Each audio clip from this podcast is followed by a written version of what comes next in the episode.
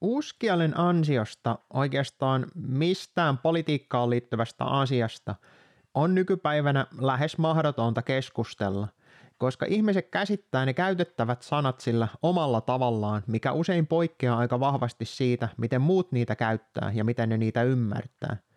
Jätetään nyt tällä kertaa nämä kansan kestosuosikin pois, eli ei puhuta nyt niin paljon sosialismista, kommunismista, fasismista tai anarkismista, vaan keskitytään näihin kahteen tasavaltaan ja demokratiaan. Mitään kielipoliisia tai yhtä sellaista yhteistä sanastoa kun ei ole olemassa, niin kukaan ei voi oikein väittää edes tietävänsä totuuden jostain asiasta, koska näillä sanoilla on ollut lukemattomia eri merkityksiä vuosien saatossa, ja se minkä nyt on sitten sattunut itse itselleen valittamaan, niin se voi pitää hyvin paikkansa, mutta se ei välttämättä ole lähellekään se sama versio siitä samasta asiasta, kuin mitä ne muut sen asian ymmärtää. Tämä tällainen kielen ja sanojen uudelleen määritys, se on taas sitä todellista valtaa muiden ylitte, kun siis voidaan määritellä niitä sanoja uudelleen sillä haluamallaan tavalla, mutta palataan siihen vähän tuonnempana lisää. Suomi on tasavalta, perustuslain ensimmäinen pykälä, ja siinä ei pitäisi olla mitään epäselvyyttä – paitsi kun ihmisiltä kysyy, että mikä se oikein on, niin ruvetaan puhumaan demokratiasta välittömästi. Ongelmanahan on se, että heti siinä toisessa pykälässä, kun sitä pakkaa mennään sotkemaan, sanomalla, että valtiovalta Suomessa kuuluu kansalle, jota edustaa valtiopäiville kokoontunut eduskunta.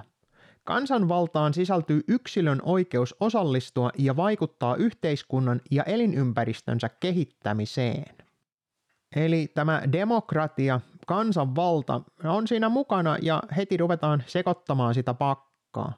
Kansalla on siis nyt oikeus osallistua siihen kehittämiseen, mutta se valta on kuitenkin niillä edustajilla, ei sillä kansalla, eli edustajilla on valta kansan ylitse. Kansa kyllä valitsee ne edustajat, ja sen jälkeen ruvetaankin kertomaan, että kansa olisi vallassa, koska se tehdään sillä äänestämisellä ja kuten kaikki tietää, äänestäminen on demokratiaa.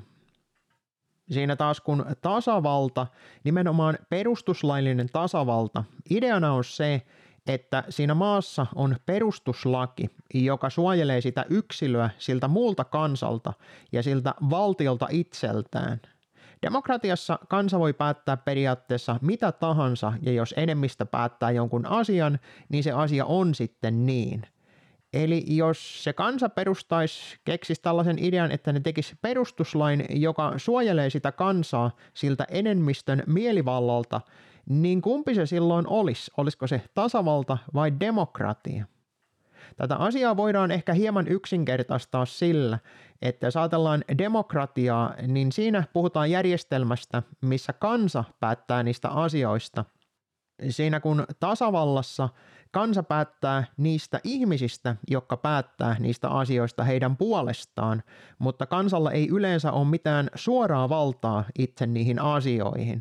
Mutta kuten moni tietää, useassa maassa on tällaisia erilaisia virityksiä, niin tämäkään määritys ei pidä oikein kunnolla paikkansa, koska joka ikinen maa päättää itse siitä, millä lailla se päätöksenteko ja muut asiat järjestetään ja sen, millä nimellä sitä oikein kutsuu. Tämän takia tämä vääntäminen se, että onko joku demokratia, onko se tasavalta ja näin, niin se ei välttämättä ole kovin hedelmällinen keskustelu, koska se riippuu siitä kontekstissa, missä maassa edes ollaan, mistä puhutaan. Maailmassa on 206 itsenäistä valtiota, joista 159 kertoo Wikipedian mukaan olevansa tasavalta, eli se haitari on aika lailla melkoinen. Noin puolet maista kertoo olevansa myös demokraattisia, mikä kuulostaa todella oikealta asialta esimerkiksi se, että Pohjois-Koreahan on demokraattinen kansantasavalta, mikä on melkein sama kuin Suomen tasavalta näin äkkiä ajatellen. Mutta sotketaan pakkaa vielä lisää näillä termeillä, eli puhutaan liberaalista demokratiasta. Tässähän ideana on se, että kansa kertoo sille hallinnolle, että miten asiat tehdään, eli puhutaan yleisestä mielipiteestä. Ja tämä yleinen mielipide on se, mihinkä suuntaan se maa on menossa. Ei siis miten nykyään tehdään, eli hallinto kertoo kansalle, mikä on se yleinen mielipide, mutta nämä on näitä pikkuseikkoja. Miten tämä sitten tulkitaan sinne lakipykäliin, eli tämä kansan yleinen mielipide, niin se riippuu sitten siitä jokaisesta maasta ja sen järjestelmästä itsestään. Siis jokaisesta kansasta, jos leikitään, että ne kansat olisi jollain lailla vallassa näissä maissa – tästä liberaalista demokratiasta, sen ideasta, tuleekin yleensä termi demokraattinen, ei demokratia, vaan demokraattinen. Eli kansa voi vaikuttaa jollain tavalla niihin päätöksiin ja sitä kansan yleistä mielipidettä seurataan ja se vaikuttaa jollain lailla sen maan päätöksentekoon. Siksi pitääkin muistaa se, että puhutaanko näistä termeistä sillä teorian tasolla, mikä oli se aate sille asialle, vai jostain käytännön versiosta, mikä poikkeaa aika runsaastikin siitä ideaalista yleensä. Joku voi nimittäin ajatella, että se ajaa jotain tiettyä asiaa, mutta sitten kun sitä ruvetaan tulkittamaan tänne reaalimaailmaan ja verrataan sitä siihen alkuperäiseen, niin se voi olla hyvinkin kaukana siitä – ja siitäkin huolimatta sitä järjestelmää halutaan kutsua jollain tietyllä termillä syystä tai toisesta. Esimerkiksi tässä hiljattain tuli hieno esimerkki itsellä vastaan, kuinka porukka, joka kertoo kovasti vastustavanta tätä sosialismia, ajaa sosialistista aatetta, mutta ei siitä sen enempää, kun mokomat pikkusen otti vissiin hernettä nenään tästä huomautuksesta. Mutta tämähän on aivan selvää pässin lihaa tähänkin saakka, eikös? Asia on nyt taas noussut uusiksi pinnalle, koska tuolla somessa on kiertänyt jonkun aikaa sellainen mustavalkoinen videoklippi Jenkeistä, missä haastatellaan jotain, en osaa sanoa mikä se on, mutta tässä tämä tyyppi kertoo, kuinka tämä tasavalta on se kaikista paras, koska se suojelee kansaa siltä mielivallalta perustuslakinsa kautta. Mutta kun se riippuu aivan täysin siitä perustuslaista. Suomen perustuslakihan kutsutaan kovin moderniksi, mutta jostain kumman syystä siitä on unohtunut sellaisia kohtia, joita uudemmissa perustuslaissa löytyy muista maista. Nimittäin se, että kuinka sitä perustuslakia valvotaan ja kuinka sitä ylläpidetään. Melkein niin kuin se olisi tahallaan jätetty tollaiset kohdat siitä pois. Nimittäin tämä perustuslaki, no laillisuus yleensä puhutaan oikeusvaltioperiaatteesta – niin se noin yleensä ajatellaan, että se vaatisi vallanjaon, koska muutenhan siinä käy niin, että yksi porukka, joka on vallassa, niin sillä olisi mahdollisuus tehdä täysin mielivaltaisia lakia ja noudattaa sitä justiin niin kuin itse meinaa, eli puhutaan tyranniasta. Meillähän tällä hetkellä valta on jaettuna niin, että kansalle sanotaan, että Montesquieu ja niin päin pois, mutta käytännössä sitä jakoa ei ole ollenkaan. Nimittäin Suomessa vallan kolmiako tapahtuu seuraavasti. Lainsäädäntövaltaa käyttää eduskunta, toimeenpanovaltaa presidentti sekä valtioneuvosto ja tuomiovaltaa käyttää riippumattomat tuomioistuimet. Suomessa vallan kolmiako ei toteudu täydellisesti, sillä samat henkilöt voivat olla niin säätämässä kuin toimeenpanemassa niitä lakeja, koska meillä on enemmistöhallitus, eli eduskunta ja hallitus on periaatteessa yksi ja sama porukka. Presidenttihän meillä on lähinnä tällainen kumileimasin tässä hommassa, eli sekin voidaan periaatteessa siitä unohtaa. Missä kohtaa ollaan todella kusessa on se, että hallitus, oikeusministeriö, nyt ihan tarkkoja ollaan, niin ne itse sanoo olevansa myös oikeuslaitoksen yläpuolella. Mä heitän linkin tonne oikeusministeriön sivulle, niin sen saa siitä jokainen itse päätellä, että onko asia näin. Eli mitä meille kerrotaan tuolla uutisissa – on, että meillä on demokraattinen tasavalta, mutta mikä tekee sitä demokraattisen on se, että kansa saa aina välillä äänestää ja tasavallan se, että meillä on perustuslaki, eli tällainen paperilappu, jota kukaan ei valvo ja sen noudattaminen tuntuu olevan kovin vapaaehtoista nykypäivänä. Mutta jostain kumman syystä tässä sadussa kerrotaan, että Suomi on demokraattinen oikeusvaltio, koska ne ihmiset, jotka on siellä vallassa, saa sen kertoa sille kansalle. Jos tähän saakka nämä termit ja muut tuntuu vähän hankalilta pysyä perässä ja näissä menee sekaisin, niin ei siitä tarvitse murehtia. Niin on kaikilla muillakin, myös niillä, jotka haluaa tuonne politiikkaan. Ei niilläkään tunnu olevan juurikaan kuusaa siitä, että mitä mikäkin termi tarkoittaa ja mitä ne oikeasti on ajamassa – Nämä ihmiset osaa kyllä usein toistaa sellaisia ulkoa opittuja mantroja, tai ne on kerrottu sieltä ylältä päin jonkun auktoriteetin toimesta, tai sitten ne on kattonut jonkun videon, jonka jälkeen ne osaa sanoa sen, että mitä ne oikein tekee, vaikkei ne nyt välttämättä ymmärrä siitä asiasta tuon taivaallista. Näissä vanhoissa puolueissahan sillä ei ole mitään merkitystä, onko tilanne näin vai ei, koska ne edustajathan näissä vanhoissa puolueissa on suojatyöpaikalla painamassa käskystä nappia, eli se on suunnilleen sellainen koulutetun apinan verran taitoa omaava puhuva pää, eli ei puhuta niistä tällä kertaa yhtään sen enempää. Mutta nämä nyt valtaan pyrkivät tahot, joita nyt kovasti kuvitellaan, että ne on pelastajia ja muutoksen tuojia, niin kyllä täytyy sanoa, että ei sielläkään tunnu olevan sen enempää hajua siitä asiasta, mitä nämä asiat oikein merkittee.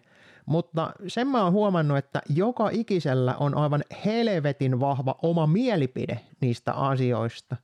Joka ikinen tietää, että mikä on se ainoa oikea tapa tehdä asioita, mikä on se termi, mitä sitä kutsua. Ja no ei välttämättä edes tiedetä sitä termiä, mutta sanotaan, että näin tämä asia pitää tehdä, näin se on oikein.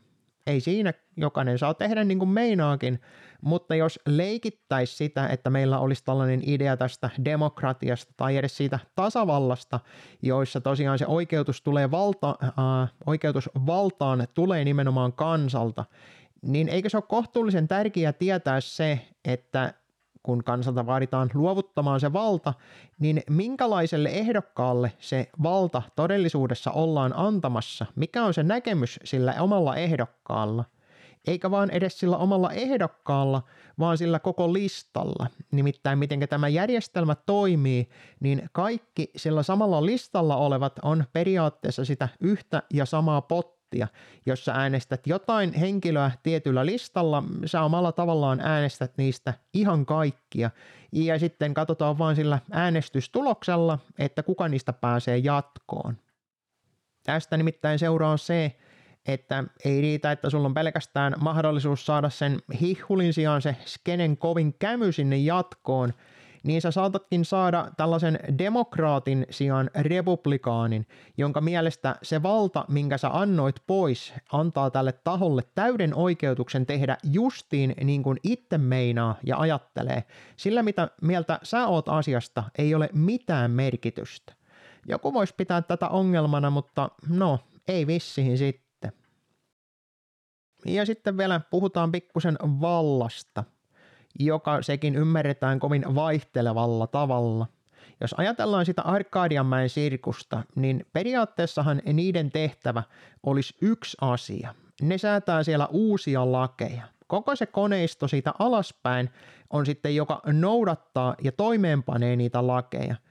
Siis jos meillä olisi se vallanjako olemassa – kun tässä on se ongelmana sen, että tämä koko koneisto siitä alhapäin on sitä samaa verkostoa keskenänsä. Ne on ne samat tahot siellä hallinnassa vähän ristiin ja rastiin, jotka siis ohjaa niin puolueita kuin näitä sitten sen alemmalla tasolla olevia osia. Puhutaan siis kaksoisvaltiosta.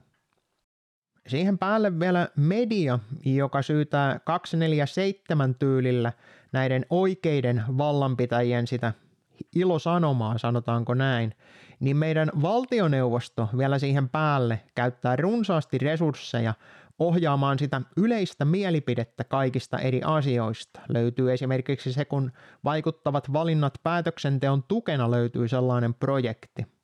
Kaikki on siis hyvin tarkkaan suunniteltua, tutkittua ja vuosikymmenten kokemuksella toteutettuna se, eli mitenkä se yleinen mielipide oikein luodaan ja miten kansa saadaan kannattamaan tiettyjä asioita.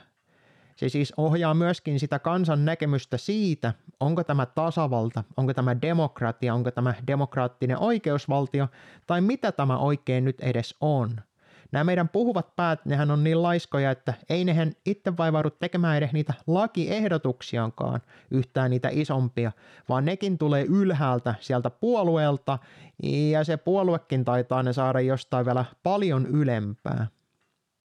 Tämä kertookin siitä todellisesta vallasta, siis se, kenellä on oikeus, velvollisuus, mahdollisuus, miten sen sitten haluaa nähdäkään, että kuka muodostaa ne merkitykset niille sanoille, jolla me muodostetaan sitten tämä todellisuus omassa maailmankuvassa. Se yleinen mielipide, mitä kerrotaan, niin sehän on vain oikeutus sille, että kansaa saa viedä tonne teuraalle miten lystää. Eli missä on siis se todellinen valta, mitä on ne vallankäytön keinot ja kenellä se valta oikeasti siellä on. Mä sanoisin, että keinona on ehdottomasti media.